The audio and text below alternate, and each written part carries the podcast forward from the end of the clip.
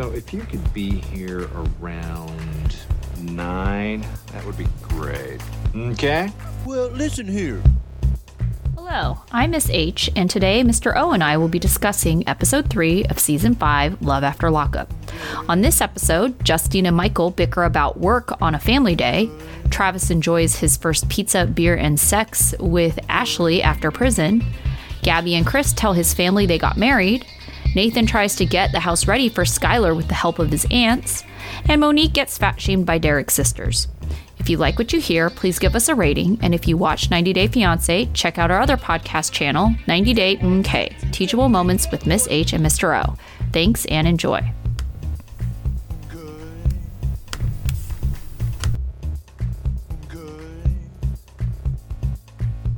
Hello, Miss H. Hello, Mr. O.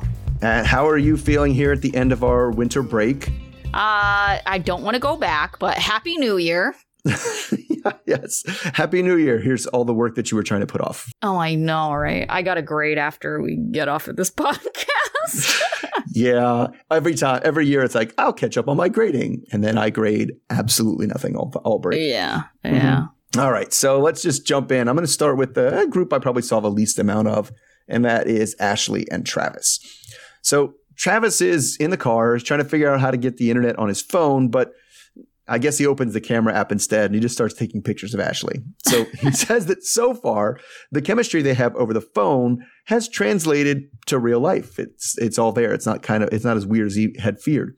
And he's also impressed by all the non-gray and blue colors in the real world. He's like, there's red bricks, there's green trees. It's amazing. So they're trying to figure out what they're going to do their first night together. And, and they kind of get to the subject of who's watching her dog. And of course, it's her neighbor Martin, who Travis had wanted her to stay away from, but she hung out with and got drunk anyway. So she tells him that they're going to change the locks, though, so Martin is done with the house. But tonight, they're not going back home. They're staying at a hotel where Travis just wants to get some beer and some pizza. So he's holding out for later for the steak instead of, you know, the gross meat like substance they had to serve to him in prison. He's really Yeah. looking forward to some quality beef. So after failing at drinking the beer, he just like turns the bottle upside down way too fast and it foams all in his mouth. Um, they run to the they run down to the hotel room to have sex, which Travis uh, hasn't done for he estimates 14 years. For Ashley, it's been more like four and a half years. Um, and they do that awkward thing where we kind of going to see how long production will stay in the room and how much of Ashley's underwear we're going to see while they try to do it in the bathroom. So he takes a break um, from all that to come out and ha- get his pizza um, from the doorman and take a bite of a slice, and then goes to join her in the shower. So the next morning, we see Travis coming back into the hotel room with coffee, and Ashley tell, says that he did, didn't disappoint last night, and she's excited for you know getting to you know have sexy slumber parties all the time with her new best with her best friend. So they leave the room and then get on a plane to go to Florida, where she lives. They were in Virginia. So they get um, to her house and they meet Teddy the dog, who seems happy to see both of them, and they head straight to the bedroom, where Teddy thinks that Travis is there to sleep with him instead. Like, ooh, new new bed buddy, fantastic. Um, then it's to the pool where there's a giant diamond ring floaty, which they you know make jokes and are pretty cute with. So he says that he verbally proposed to her, but he doesn't consider it real until he has had the time and inclination to get a real ring. So he feels that he wants to be more established in his own life and not dependent on her before they actually get engaged. Then she, then he keeps walking around the house being just like wowed by everything. Um, but we also see that eh, maybe she's not quite as in, as uh, secure as we think because she's stashing all of her jewelry in a safe. I guess so. After all this, I get the question was, does Ashley think they're engaged or does Travis not? Like, is this couple actually engaged? I think that in her mind, they are engaged. Um, so I wouldn't even be surprised if she was running around referring to him as her fiance. I can Yeah. see that. Uh, you know, she shoved that ring on his finger last week, and that that's for life because that ring ain't coming off. Uh, but um, I do think she has expectations of what a proposal should be. So I do think it's like they're waiting for an official or she's waiting for an official proposal because I could see her like wanting the whole romantic gesture of it all. Right. Um, but I had concerns because it kind of sounds like Travis made a lot of promises that he's like, eh, maybe I'll follow through with them. It just, it didn't really seem like it was word. Like I could see Right. him being the type of person who has a lot of talk when he's, you know, like the prison talk, Mhm. prison sweet talk, but I don't know if there's going to be as much follow through. I yeah, I would agree with that. I mean, that, that, that especially the way it came from the like engagement. He's like, yeah, I technically proposed to her, but we're not really engaged. Yeah. and it's like I don't. That's not how it works. It's not like oh, well, th- everyone knows this proposal didn't count. It's like, does everyone know that proposal didn't count? Because a proposal is a proposal, and so we kind of have that weird thing where it's like I, I, you kind of almost sit into that want to sit into that thing of like, oh, we've talked about getting married and we are intending on doing it, but we're not engaged yet. Like I think that's a really common place for people to be Yes. in, in their relationship, hmm right? Um, and I don't know why we don't see more people do that instead of saying, "Oh no, we're engaged and he proposed to me, but I'm waiting for him to propose to me." It's like that doesn't make any sense. Like, or I'm waiting on doing the proposal until later, and it's like, like, yeah, she's my fiance, but I'm waiting to propose until later. And it's like that's that's not what fiance means. You can't just do that. Yeah. Yeah. It is kind of like interesting. I'll, I'll say that my sister kind of did things like, I kept on saying it ass backwards. Like they Mhm. basically had their entire wedding planned before her husband or boyfriend at the time ever like got down on a knee and like actually officially proposed to her and she was wearing a ring, right? And I remember Right. thinking at the time like, wow, you guys did everything super backwards. And the reasoning for it was actually odd, in my opinion. She didn't want anyone giving input on their wedding. So that was the reason why she wanted the wedding planned. So when people say, Oh, I think you should do this, she'd be like, Well, it's already planned. Too bad. So that was Oh. her reasoning. So that was like years ago, right? And I feel like I'm kind of in the same situation. Like I am currently planning a wedding, but Mhm. I don't have a ring. There's no proposal, but there's a date.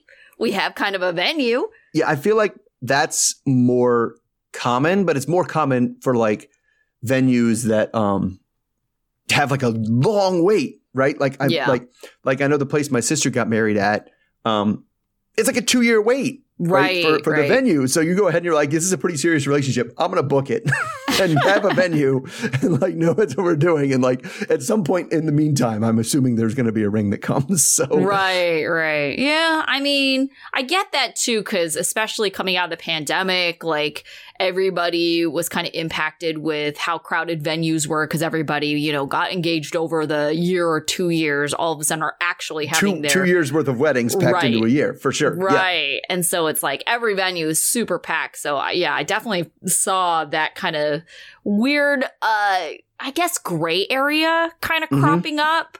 But I don't even know if I would consider this a gray area. It's just they're not on the same page. No, she definitely thinks this is a hundred percent headed toward a marriage. And just by like just the sounds of it, it's like it's not that he's like a no or even a maybe. He's just like a oh, I I need more information. Right, which is a which is a totally reasonable place to be in when you've Yeah. never actually met the person. Like that's that's fine. It just is if she's not on the same page, then it's not. Yeah. But I think it kind of goes back to the beginning of their relationship. It kind of, I think it's very similar in that she didn't want to show him a picture of her until she got some kind of verbal commitment. But it's like, mm-hmm. but why? It's just so easy to say, yeah, sure, I'll be exclusive with you. See your picture and be like, nope, change my mind, you know? And it's just like, It's like promise promise you won't laugh. Like I Yeah. can't make that promise because I might be like, no. Yeah. Right. So this kind of just seems the same to me. It's like, oh, we should get married. And then he's just like, yeah, sure. Because how easy is it for him to be like, yeah, let me see the picture and then be like, nope, I'm out. I don't want to get married to you. Yeah. I mean, and plus I think a lot of this hinges on how he responds to her crying because Oh, we gosh. mentioned before we start recording, like she just cries at everything. She does. It's, I, I don't know how to feel about it. Like, I, I don't know. There's some people who are a little bit better at comforting than others. And I don't, don't the, even what she cries about, it's like she doesn't even really need to be comforted because she was crying happy tears. But Yes. it makes me uncomfortable, like when people are crying like that. So I, I would just be like, I don't know what to do with you. Yeah, I mean, I mean, part of it, it, it gets to the point where not only do I have the comforter, I'm almost like I, you start almost you start getting angry, and you're like, well, you, well now you're crying. Why crying. are you Well, crying? oh my god, like we can't even have this conversation because now you're crying. Like it's it's crazy. Like Yeah. Well, I mean, at least so far, she has been crying over happy things where you're just like, okay, most normal people wouldn't cry over that. right. Maybe Yes. tear up, sure, because they're very happy and grateful for things in their life, sure. But it's like, you have a full on display of tears here, and I don't know how to deal with that. I don't know how to. I don't know how to process this. Exactly. Right, other than to try comfort you, and clearly you don't need comforting. Yeah. All right, Mhm. let's move on to Justine and Michael. So Justine and Michael wake up the morning after in their matching jammies in their hotel, surrounded by lube and Nutella. So Justine says that Michael was perfect.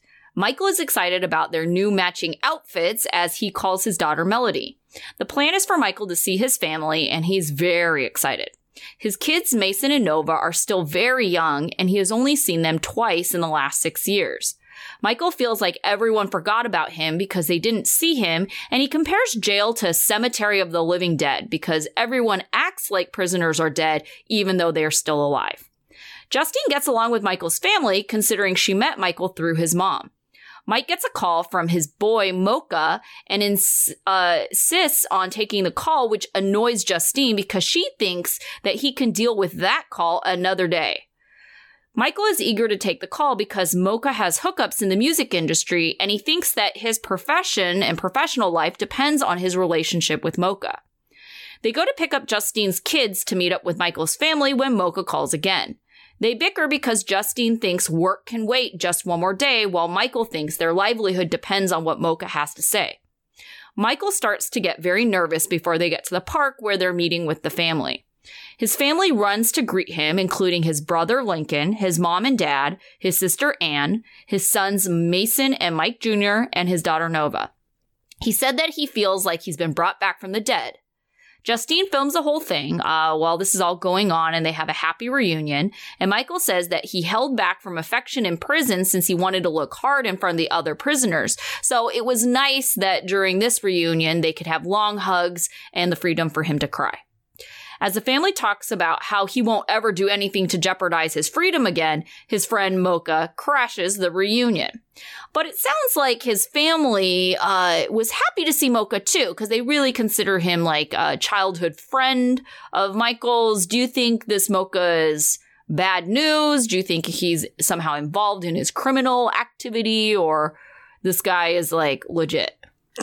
I don't know. I, I was debating that myself because it definitely sounds like he's involved in the music part of it. Yeah, sure. Right. And so he's some sort of producer. And it does seem like the family knew him and wasn't like, no, not him. You're the one who got him arrested. Right. Get out of here. You know? Like, yeah. like the family greeted him warmly enough that it seemed like he was, I don't know, one of the better influences Mm-hmm. around. I don't know. But it definitely struck um I think it hit Justine as to whatever this guy is, right? Whatever Michael is, and it, we take Michael at his word that he's trying to straight, you know, straighten up and give a straight narrow. He's still a hustler, right? Yeah. And he is going to prioritize making money, Mhm. um, eh, however way he sees it. And he, and that's just they just saw different things, and that was, I think, could be the, probably the, a big trouble for their relationship because she's like, oh, just family first. We're here, we're doing this, and he's like, no. Anytime opportunity comes to make money, you got to grab it. Like no matter what you're doing, you drop everything and grab it. And that's that's a very different way to see the world. Right. And yeah, that's it's going to be difficult because I feel like that's going to be a lot of, you know, and that also makes me feel like maybe he hasn't really changed all that much because isn't that what he eventually like got him in jail? You know, like Mm-hmm. I am prioritizing money. And I, I know he sees it as money to support my family, but he was choosing money to support his family, aka drug dealing, over his actual family and being there and present for them. And it just seems like he could do the same thing now. You know, it's like, I'm going to prioritize being away from my family to produce music, even though it's more of a legit lifestyle now. Right. Right. And he's going to have to work hard uh, to get that money. And, you know, it's like, well, he's going to prioritize that over actual quality time with his family. Yeah, and it's it's especially because it seems like the way he's going about, the way he wants to go about making money, isn't he's not he doesn't seem like a kind of person that wants to have a, a steady nine to five. Right. No, Like, he he- doesn't.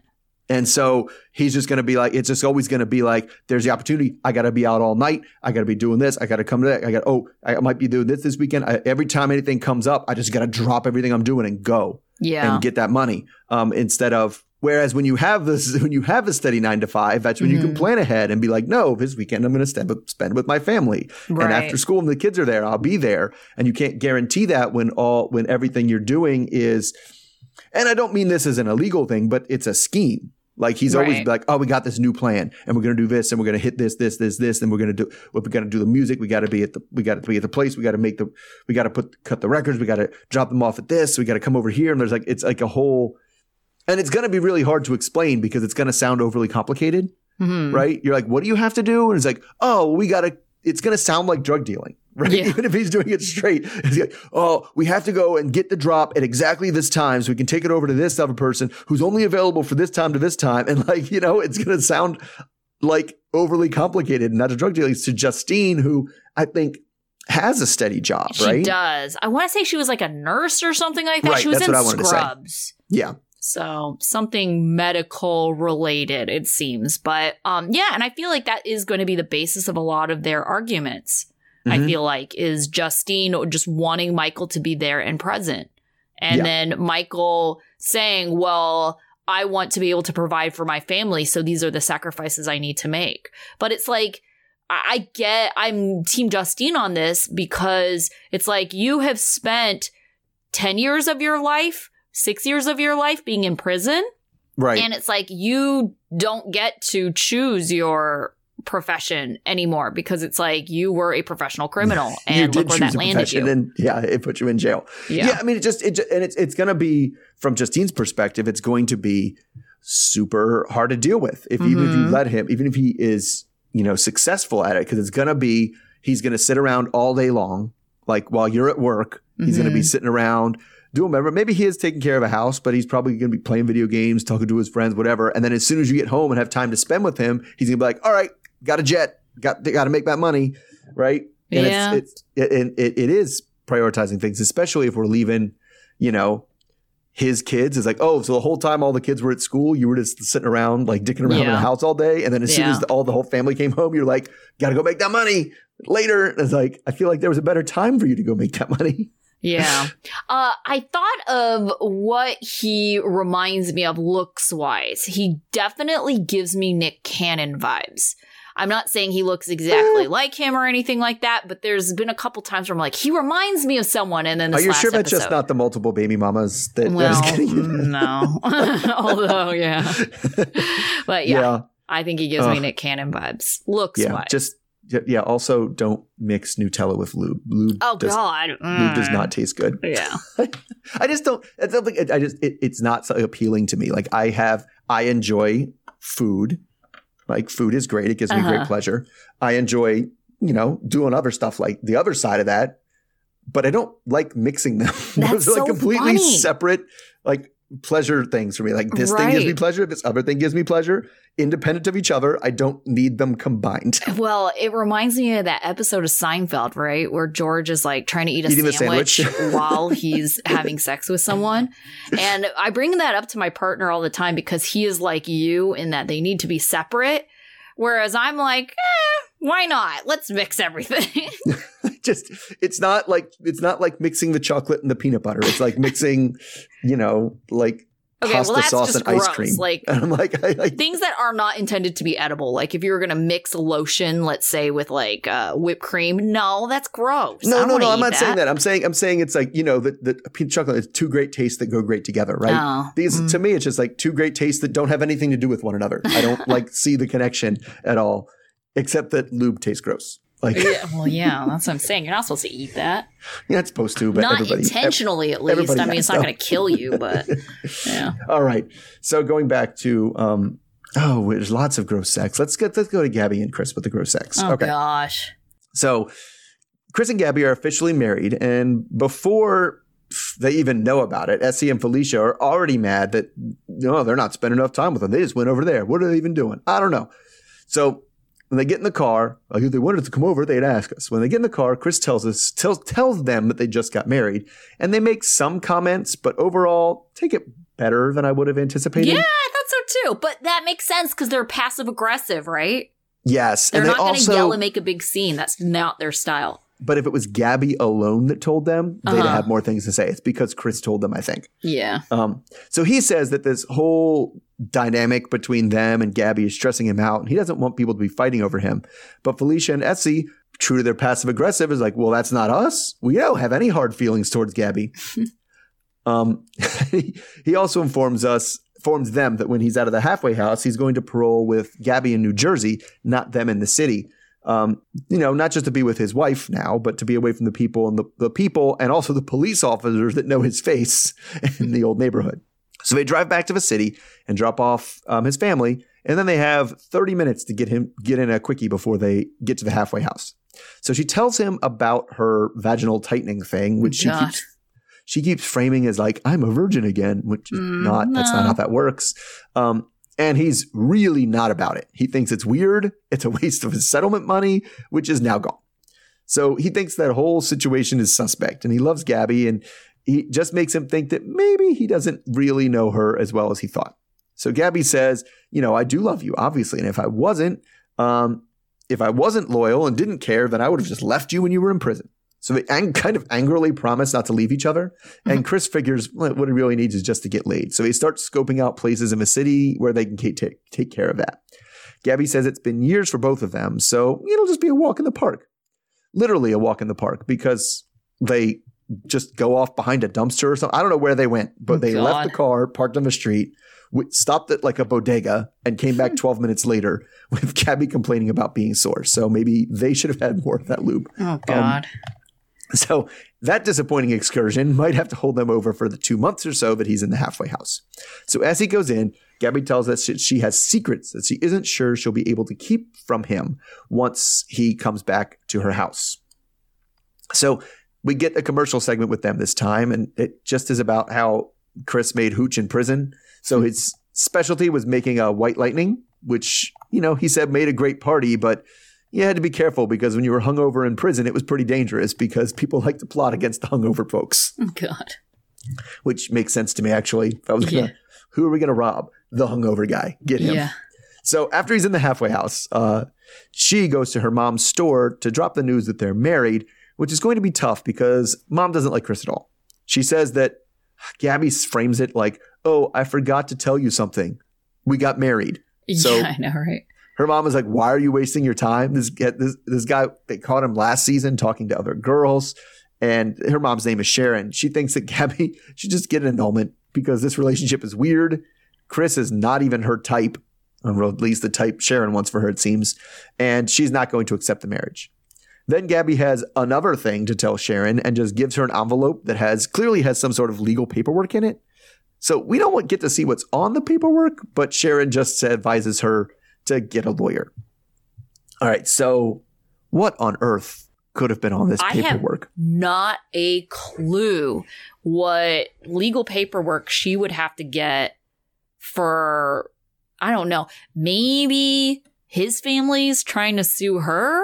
Yeah, I mean, it definitely seemed like it was somebody was suing her, right? Yeah. For something. I don't know, possibly for the settlement money, Yeah. like maybe. spending money that she didn't have rights to. Right. Because wasn't it her? God, was it her that fought with the lawyer about getting the money? Yes, over the wedding dress because she wanted Yes. fifty thousand for the wedding dress, and he was like, "I can't do that unless he approves first. Right. And then even then, it just sounded like a very weird chain of uh, command there. So yeah, I, I feel like it has something to do with ha- her having access to the money. But the thing that confuses me is why is she telling her mom? I mean, for all intents and purposes, it seems like she was estranged from her mom because the last season we saw her mom like almost on the very first episode. They got in a huge fight about they were in a uh, that she was in a relationship with Chris, and then basically mom's like, "I want nothing to do with you." And so I think Gabby had said like basically she hadn't talked to her mom since she told her mom that she was with this guy. So I don't know. It's like, and then now we're just hearing from her now. So it's like, if Gabby is getting sued, why is she showing her mom? Her mom doesn't care. She's barely back in her mom's life. And, and it did seem like the mom was kind of on the same page as you. I'm very confused while we're talking about this. Like, Yeah. you know my feelings for it. You're welcome to come back when you dump this Chris guy, but right now I don't really give a shit what you're doing. And like, yeah. and didn't have much to say for her. Like, just as like, hmm, this sucks for you. Get a lawyer. Yeah. like, Yeah, definitely. So I, I don't know why mom is even involved. Um, okay, so uh, I had texted you when I was watching this and I said, Chris has crazy eyes. So then I started paying more attention to like why I thought that. Um, and it's because when he's in person, he like, his eyes are like big and wide. Like he's like, you know, like almost like he has this look of shock all the time, but that's just Sure. how he's talking. Mhm. Compared to his interview, he just seems like so like relaxed that I'm, it makes me feel like he's on drugs. he's he high. Like, in person or in the interview. Either one is relaxing his eyes or the other is like making his eyes bug out, but I feel like it's not the same person. Maybe, but I mean, I would wager just based on the amount, based on the fact that we never see his sister not Yeah. doing drugs, right? We never see her not doing drugs. Right. Um, that it was like, yeah, when they all got together, because even Gabby was Oh, like, yeah. she the whole thing was over. She's like, oh, I need to just smoke a huge joint when I get home. Yeah. that's- She's like, I can't deal with this. Yeah. right. And so, like that car, just that. Oh my god, I'm just trying to imagine what that car smelled like. for Oh sure. my god, that just I that cat had to smell awful. Yeah. Um, and like, uh, yeah, so it wouldn't be surprising that, I mean, there's no way he wouldn't have been like, yeah, give me some of that. Like, right. but like immediately when, he did that, when he got, so, but I don't know if it's, I don't usually associate weed with making people's eyes bug out like that. I don't either, unless that's just how they naturally are. Yeah. And, And, then smoking weed like relaxes his eyes, where he's just like, oh yeah. You know how some people like are practically squinting and they're like, yes, their eyes "Yeah." almost like closed. Yeah, that's Yeah. that's what I think of. Sure. So maybe if he has buggy eyes, like weed does the opposite, and so it's like he's relaxed just to make him look normal. Yeah, I don't. uh, It, I don't want to know. Even want to know what happened behind that, behind the God. dumpster, or whatever. But it sounded awful. Oh well, I was gonna say he was making the most crude, crass like comments about like having sex the entire time. I'm just like, oh my gosh, you're on TV. Stop it. We don't want to hear that. It did, but I don't know. The, the thing that got me is like Gabby seemed like she was also like, yeah, because they tried to do it in the stall, like Oh, in the bathroom yeah. stall, like Oh, bus yeah. station too.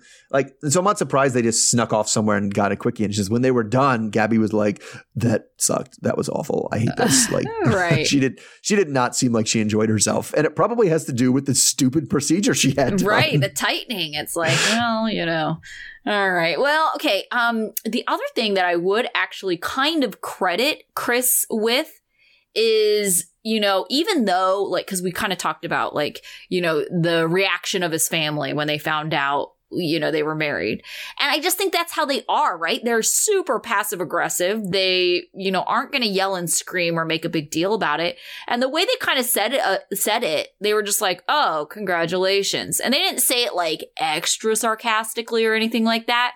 But right. Chris actually picked up on the fact that they weren't happy with it, and he was like, "Well, you know, I know how you guys feel, but you all need to get along." And I was just like, "Wow, good for you that you figured out." And it's probably because he like grew up in that family. He knows like how his family is and how they would react to things. But Well, he always knows because it's happened before. We saw it earlier. It's like it- it, Mhm. Chris just is is good at de-escalating and dealing with like both sides of it. It's like we Mhm. had that like the car thing. They got in a fight about being in the car. They were bringing the police over. I think Chris talked to he talked to Gabby. He talked to Essie. He talked to Gabby again, and then everybody was in the car. yeah, Right? Yeah. Like, he knows he knows he knows what he's dealing with. But yeah, he he he he is seems maybe more emotionally intelligent than a lot of people. Right. see I was going to say, I appreciate that he sensed the vibe, even though what was being said didn't match. right. Yeah. Yeah, for sure. All right. Uh, let's move on to uh, Nathan and Skylar. So Nathan gets a call from Skylar where Nathan tells Skylar how excited about picking up uh, her he is. And Nathan tells Skylar about his Aunt Tina not being supportive and actually disrespectful towards Skylar. Skylar's concerned that they are both not, oh, sorry, no, Tina. Aunt Tina is concerned that both are not good for each other since they both have criminal past. Skylar tells Nathan she doesn't want that kind of energy on her day, on her release day. Nathan's aunt uh, Tara Tara comes over to help prep their house. We learn that Aunt Tina is his mom's sister, and he lived with Tina when his mom died. He and his two cousins were wild and gave Tina a hard time. Tina shows up, and Nathan goes out to have a confrontation, thinking that he could get her to see uh, this time he wanted support and uh, you know they were both stubborn. And then nathan actually ends up walking off. Tara comes out to try and smooth things over. Tara acknowledges that tina has been there for everything and knows everything but she questions if they can do anything but support nathan. Tina vents that she is the most concerned that Skylar has had two dead boyfriends that Nathan doesn't seem to want anyone to know about. Tara acknowledges her concerns, but tells her that she's going to go back to Nathan to support him and, you know, essentially give him a chance to fail. Tina gets back to work uh, as Nathan drives off to pick up Skylar. Before he picks her up, he has to meet with her family, her mom Heather and brother Drew, because they're going to also be there uh, when Skylar's dropped off. On his way, Skylar calls to give him details about her pickup. She brings up that the last time they saw each other, it wasn't good. They had met up when they were both in halfway houses. Nathan says that they were cruising around and lost track of time, while Skylar seemed to imply on the phone that they had been fighting and she missed curfew. Nathan is worried that Heather will hold his part in her going back to prison against him. Nathan meets up with the family, and Drew suggests that he introduce Nathan to his barber to get his beard trimmed. Nathan is trying to sell Heather on him living a different life, but Heather is worried about the addiction and what, you know, may potentially trigger him. Heather thinks they shouldn't be around in Gainesville, the city that they're living in, because this is where Skylar was using, and she thinks that that might be a trigger. Heather says that she was humiliated and devastated when Skylar went back to prison. She doesn't quite trust Nathan or rely on him for her not to go back to prison. And Nathan asks them for their blessing and tells them that he's going to propose in a few weeks. Drew says that in order for him to feel confident that he needs, uh, that Nathan needs to be consistent over time, and he says there's plenty of time for him to bless their union. Nathan asks them not to make fun of him if he cries as a van pulls up, but they can't really see if she's inside. Okay, so there is definitely a weird thing that Nathan doesn't seem to want to talk about uh, with the halfway house situation. Um, He, at first, in a previous episode, had said, you know, like, well, I don't think it's my place to say what happened or something along those lines, right? Where Sure. he was trying to be respectful of like you know her side and it definitely seemed like he glazed it over when he was talking about oh we were just like you know hanging out on the lakes and whatever and then we missed curfew. And then she gets sent back to prison. Whereas Right. she was like it was not good. You know we fought. And Mhm. then it sounded like eventually she just it, inevitably she missed curfew. That's what got her sent back to prison. Yes. But Right. why she missed curfew seems to be two different stories where nathan is certainly trying to paint a nicer picture And more innocent picture of yeah. Yeah. We just lost track of time in each other's eyes. Yeah. And like yeah. yes Whereas it, it, it yeah, it, it sounds like it was more of a possibly more of a fight where she was like probably demanding that he drive her back and he was like, fuck you, I'm not doing that shit. And then like right it didn't end up ending until after curfew, right? And she was kind of stuck there, almost, which is pretty, uh, you know, dangerously close to kidnapping for Nathan, Right. Nathan's side. If that's what if that's what went down. yeah Um, but it doesn't seem to be something that's so bad that she ended it, right? Yeah, yeah, uh, yeah, whatever that is. But I mean, they might both have had parts in it. Uh, For- yeah, for you sure. know, so you know, maybe she was screaming like, "Let me out of the car," and Mhm. he's like, "No," you know, and so it's like, I don't know if we're gonna get a full story. I don't think we're gonna get a full story until Skylar's actually out of prison and we get her side. we see her on the interview for sure. Yeah, Yeah. for sure. but uh yeah because i don't think we're gonna hear about it from nathan but uh what did you think of aunt tina being so stubborn about their relationship it, like to me it didn't even make sense why'd you even show up to this house at all then Yeah, Aunt Tina confused me. Well, the first thing that confused me about Aunt Tina is she looked like super familiar to me, Mhm. and I don't know if it's because she looked like another side character Probably. from one of the two shows that we cover, yeah and I couldn't put my finger on which one, or if she looked like somebody I know in real life. oh gosh, I don't know, but I was like, I feel like I've seen this lady before. yeah Um, but yeah, I don't. It- yeah, I mean, she came. She showed up just because I don't know. I think we like we all we all know people that show up just be just. I needed to be heard, so I went to show up and say my piece, right? yeah And and uh, even though she already did it more or less on the phone, I mean, it seems like she's legitimately worried that Skylar's going to murder him. I don't really know what she thinks. And what I thought was interesting too is she said, like, oh, Nathan doesn't want people to know that her other two boyfriends died. And it's like, he's been pretty open with us from day one. and he's he he told his friends like we saw him playing pool in Right. the other in the other episode where his friends his friends are like aren't you a little nervous that his two friends died yeah Yeah. The friends know because they're all in the same social circles. right so who is who exactly is he keeping it from then I know, right? So, right yeah. unless it was her and it's like she just found out recently and was like well this lady this girl's bad news break it off Yeah, you know, and it's like, how could you even possibly blame her unless she was the one injecting them with something? You know, it's like, well right and we didn't hear like the details of we just kind of did we just assume that the I other two boyfriends OD'd overdose. Yeah I, think that's what it was but I don't know if I assumed that or if they said it explicitly I feel like they said something specifically because it's definitely implied that that group that they are a part of are all drug users. yes that's for sure Yeah. Right. And but he is he's I think he's used in the past too, correct? Oh yeah, he for sure has used in the past um because he talks about how he's sober now. I think they talked about that when he was at the bar last week. Mm-hmm. Uh, and um, I really do think that he thinks that because he can relate to her, because they have very similar pasts, that he can somehow be her savior. Right. That's and that's not uncommon. But Right. I don't know, because Aunt Tina, we saw the text messages that she sent, and it said something about like why can't she be with her family? And like, I don't know, part of me is like the always the obvious answer for that is, well, her family, she was with her family for a long time Yeah. before she went to prison. So maybe her family is not the best people to keep her out of the situation. Uh, and- right. And you always see the families that do because the families do the same thing. Well, no, Mhm. they need to be with us. They need to be with us. We're the ones who are who are going to fix it. And it's like, but what are you going to change? What are you going to do differently now that she comes back as a family? yeah. That's going to change this. That's going to not just be a repeat of the same movie. Right.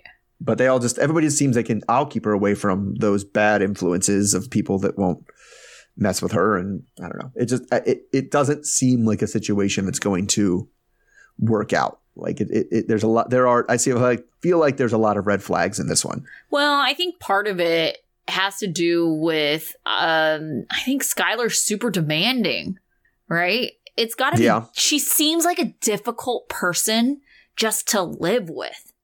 Mm-hmm. right? Like, forget about her drug addiction or whatever else she has going on. It's like, Oh okay, yeah, we already had the. Why are you buying candlesticks, dummy? yeah. Like, like thing. I want Yeah, a picture of a cow. It's like, okay, that's real specific. Like, you seem like a difficult, challenging person to have to deal with. Yes. So, I, I don't know. Like, I feel like this situation is just not going to be good. And they're going to find out pretty quickly. yeah, I think this one. We since we've only seen them in every other episode, I feel like we could have a we could have a quick flame out on this one. Yeah, it's uh definitely giving me Heather and what was his name? Dylan What's that? was it? Was it Dylan? yes, Heather and Dylan vibes. Like, you know, they seem like they're really into each other, you know, but it's like but it just blows up when they actually are together. when they're actually together. Yeah. Yeah. that's that's what I'm curious to see. Well, I guess we'll see that soon because we. I'm assuming that's her that opened the door. yeah, we, we face. saw a foot. Yeah. we saw one shoe. So I, I Yes, think this, is, that's this her. one where I, I called it as the scene was ending. Is like I was like, and this scene's gonna end with the van door opening, and we won't see her face. And I was like, that's exactly what yeah, happened. but yes, we saw a shoe. like- so I saw that. I looked at the time on my watch and was like, oh, I know what's happening here. yeah. Yes, we'll see a shoe. All right. So people, speaking of people getting out of vans, let's move on to. Oh my god, felt like it was half the episode of Oh. Monique and Derek. Goodness. Um, so Monique is still waiting and still being suspicious of this white SUV that keeps driving back and forth. So eventually pulls off the road uh, near her. So she, I don't know, we kind of implied last time that it would be some other girlfriend that would be picking him up, but she's pretty sure now, even though she hopes it isn't, that this is his family because she doesn't want the family there because she doesn't, she says she doesn't want the stress of meeting both Derek and his family at the same time. She's already got enough going on. She wants to meet Derek. We'll see the family later. So she says that Derek made it clear to them that he w- didn't want his family to be there. So Monique is just going to go, just going to try to ignore them out of spite. Well, kind of ignore them. Instead, her sister Canandra goes over to confront them about why they're there. So it is Derek's brothers and sisters and I don't know a nephew and a cousin. Uh, know, there are four people there, but we only we really only hear two of them talk, and they all just like they're all just their response is we're his family and he wanted us to be here. It's only you that didn't want us to be here. The only reason he, he's told us not to be here is because of you. So we're going to be here anyway. Um, so they didn't like Monique and her ultimatum, and they're under no obligation to respect her ultimatum. So Monique makes her way over while they're arguing, arguing with Canandra and says that if they're, you know, if they really are all about Derek and want what's best for him, then they should have uh, listened to him. They should have, be, uh, and they also should have been like her and at least visited him or kept in contact while he was in prison and not just kind of popped back on the radar a few weeks before he was about to get out. So Derek's sister Elizabeth, who does most of the talking, says, I don't know, a lot of confusing stuff about you need to manage yourself like a woman and respect the women. I don't know what she was talking about. They argue over top of each other for a few minutes until when they're walking away, Elizabeth makes a fat comment. So in an interview, they do see say that Derek begged them not to come. Um, this is Elizabeth and the other sister. Uh, but they lied, and they said they wouldn't, but they lied. So soon things escalate because Canandra shows her shows Monique a, a probably look like a snap of one of the sisters saying, and this is the quote on a picture of Monique saying, "After nine years, and this is the first piece of pussy you get, I would throw up in my mouth." So, phew, yeah. Yeah. and they took the picture like while during this fight. So Yeah. instead of engaging with that, though, Monique just says, "You know what?" Um, that and drives away. So Elizabeth is sitting in the car, pretty proud of herself, uh, at about how jealous people all are of her hair. When it comes up, like okay. Monique is upset because this family wasn't wasn't there for him the whole time he was in prison, but now they want to show up and kind of like steal the valor of being supportive, like oh, which is a theme we've seen a few times in the show. Mm-hmm. So back with the sisters, they are pretty convinced that Monique is just too ugly for Derek, and the first time a more attractive woman comes by, he's going to skip out on her. So, and also, why is she? Why is she? Doesn't, they don't understand why Monique is so upset that they're anyway. They could have been worse. They could have brought a girl to hit on Derek while he was there, while they while, with them. So while they continue to drag Monique for her looks, Derek pulls up. I'm not sure how, but Monique is also there again at the same time, and he goes right to her for a hug and a kiss. So he tells her she smells good and looks good too. Th- then he gives Canandra a hug, and he does tell us in a camera on the camera that he's a little bit that she is a little bit bigger than he thought, but he knew what he was getting into, so it's all good. So then they they point to his family, and he goes over to them and hugs and daps everyone up. He says that being away from his family was the hardest part of being in prison, and he was surprised that he got such a big sentence for his drug dealing and knows that there's probably a better way to live his life. So he tells his family it's all good that they showed up, even though he asked them not to. And he introduces Monique, and they all just pretend like they didn't have a huge fight before he got out. God. So he rides off uh, with Monique and says everything's good, but I'm not sure she believes it. So they drive off in separate cars, and that's when Monique brings up how upset she was that her sister sh- that the, the sisters showed up. But Derek just wants to drop it and leave it alone. Anyway, the next step stop for Derek is to get his hair done because it's been a year since he's had his hair washed. He has dreadlocks. So, but they go to the hair place and they have to do that in the back. So they take him back to the sinks, and that leaves everyone just to sit in the front of the shop, sitting awkwardly silent for first, and then awkward conversation later.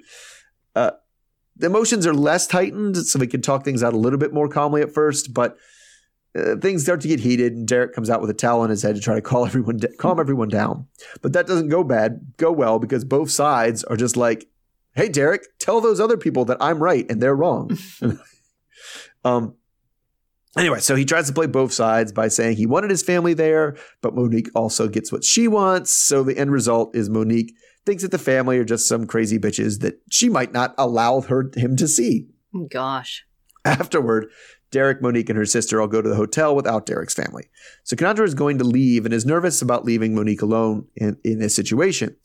It's, it's being the first time she's been with him. She's nervous. Monique is nervous about being naked in front of him, and they haven't talked about whether they're going to leave the lights on or the lights off.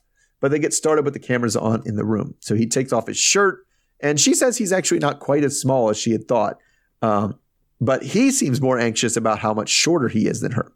So things thankfully don't get too far before they kick the crew out and that's the end uh, we see of them so oh man so who who do you got in the in the in the fight you got the sisters or monique whose side are you taking Ooh, I am going to side with Monique because the sisters were mean. They were just yes mean. That post, that snap, whatever it was, was just Yeah. like rude and unnecessary. And it was like, who was that for exactly? It was just, it was cruel.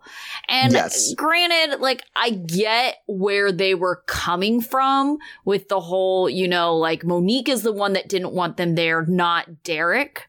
So I Mhm. get why they, but like I said, they were, it was just unnecessarily cruel. So just based on that, I feel like Monique should have.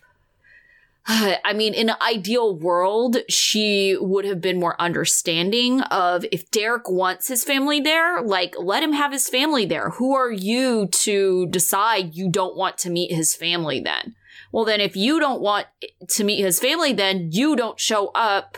You know, it's your choice, but not to ban another group of people. Like, that just seems like, I don't know. I don't want to say petty, but it's like, feel like that was the reason why the sisters already started off. And then, yeah, they were super mean and judgmental.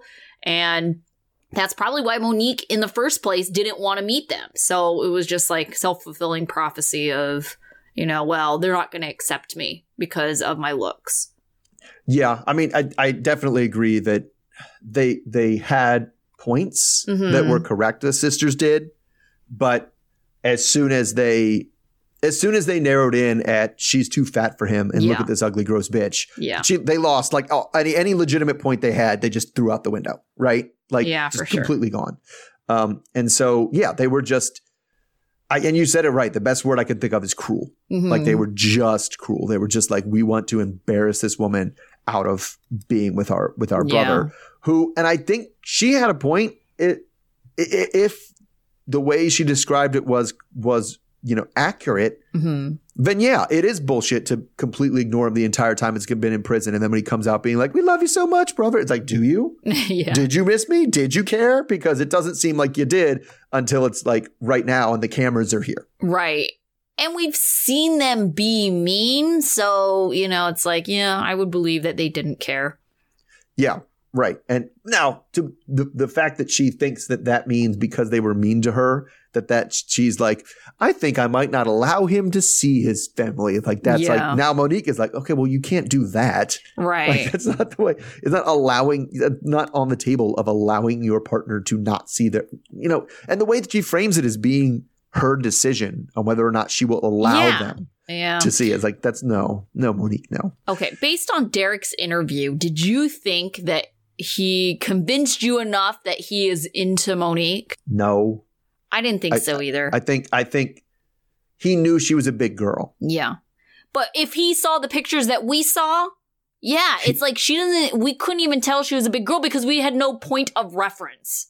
Yeah, well, and and we know we he knows that she visited the the weight loss clinic, Yeah. right? She's probably hmm, whether or not she's given him accurate numbers or not is something, but it's just you and you don't know how people carry their weight and Mhm. stuff. And I just think I think that there were certain I don't know that she overall was as big was bigger or probably a little bit bigger than he thought, but I think certain parts of her body were bigger than he thought they were going to be Yeah. um, you know, and and and that's the parts that she was hiding because uh, on the pictures you can't, like you said, you can't tell how. You can tell she's a big girl. You know she's not skinny, Yeah. right? On the, even the pictures we saw, you know she's not a skinny girl, but they definitely don't really paint the full picture. No, and Of I how think big she is? also what you wouldn't be able to necessarily tell is height, right? So Right, right, right, right. yeah, if she's taller than him and just kind of like looks dominating compared Yes. to him, like that's not Right. something you're going to get from even if you did get a full body picture.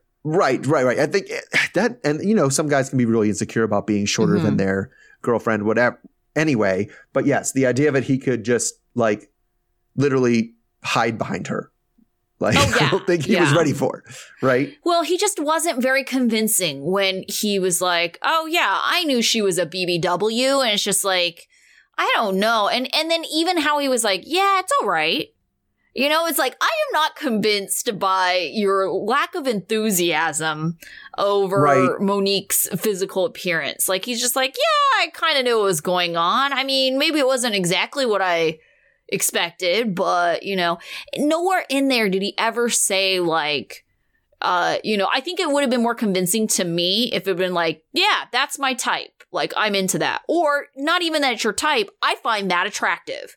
You know? Yeah, you know, no, he didn't. He didn't explicit. He didn't say affirmatively that he found it attractive. Right. He was like, I can deal with this. Yeah.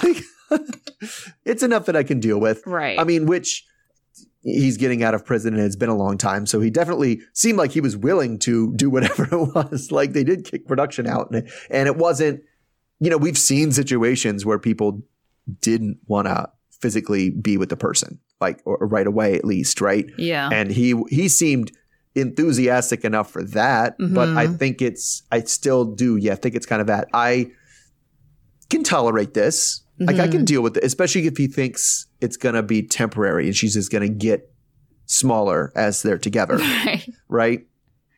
And it's like I can temporarily put up with this for now. Like yeah. that seems okay.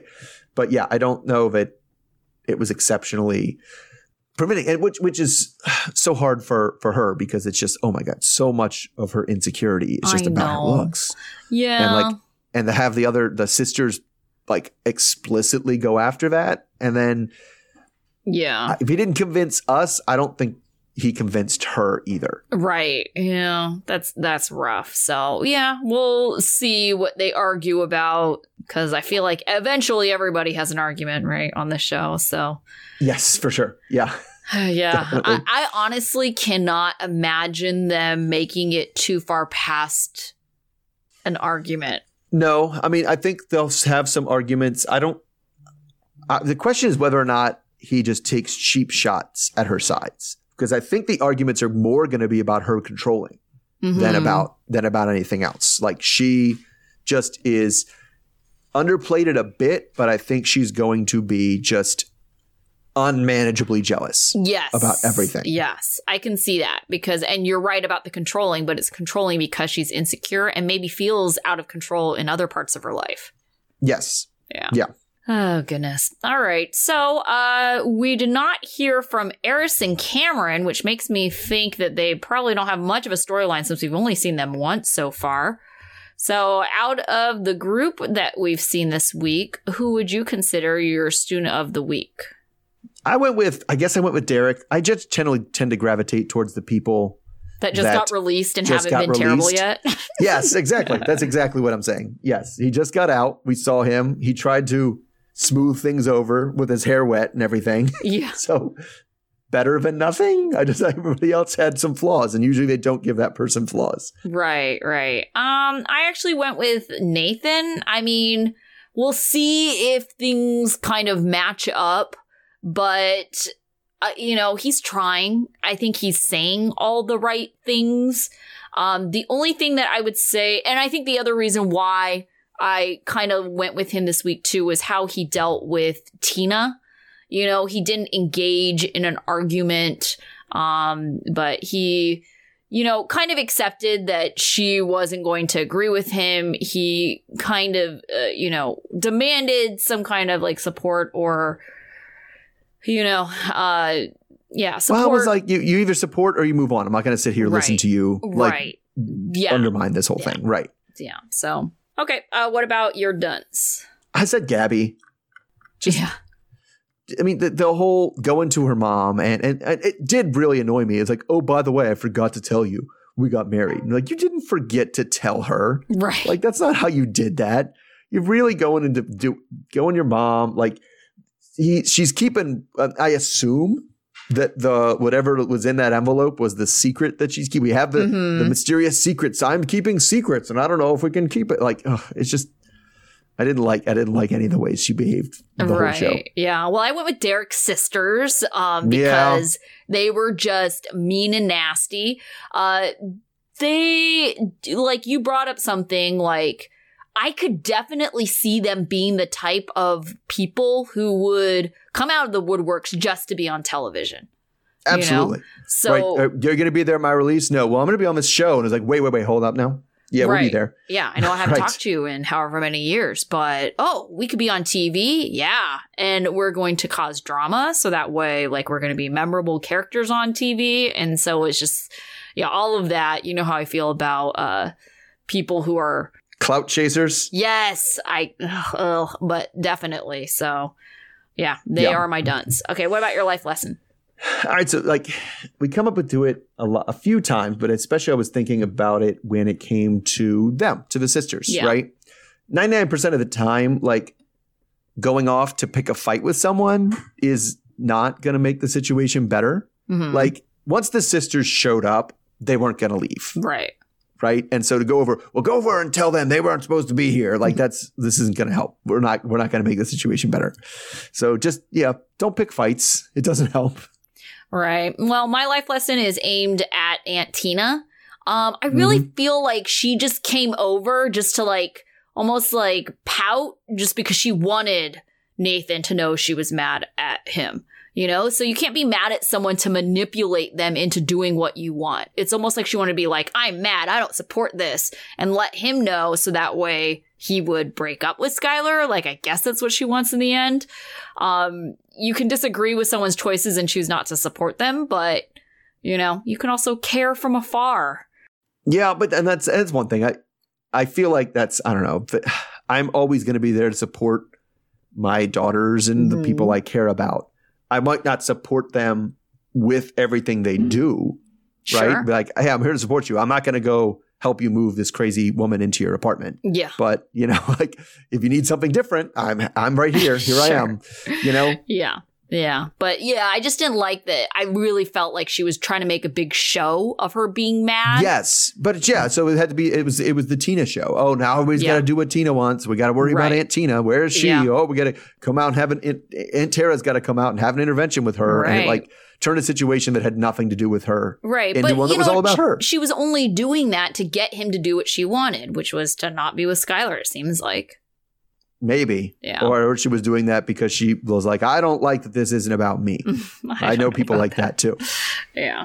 All right. So uh we'll be back uh next week. I don't think there's anything going it on seems that we, we wouldn't another- be, right? Another Uh, episode next week, and we'll probably only have like through two or three. Well, we go. We could go to the end of February, Yeah. so yeah. So we could have up to like six more of these. So we'll see. Yeah, because some of the uh, most of them have just got released, so you Yeah, know, there's so many more arguments to be had. I'm sure there's some flameouts, but you imagine some people are going to make it make it at least meaningfully long into a season, right? Well, we hope so.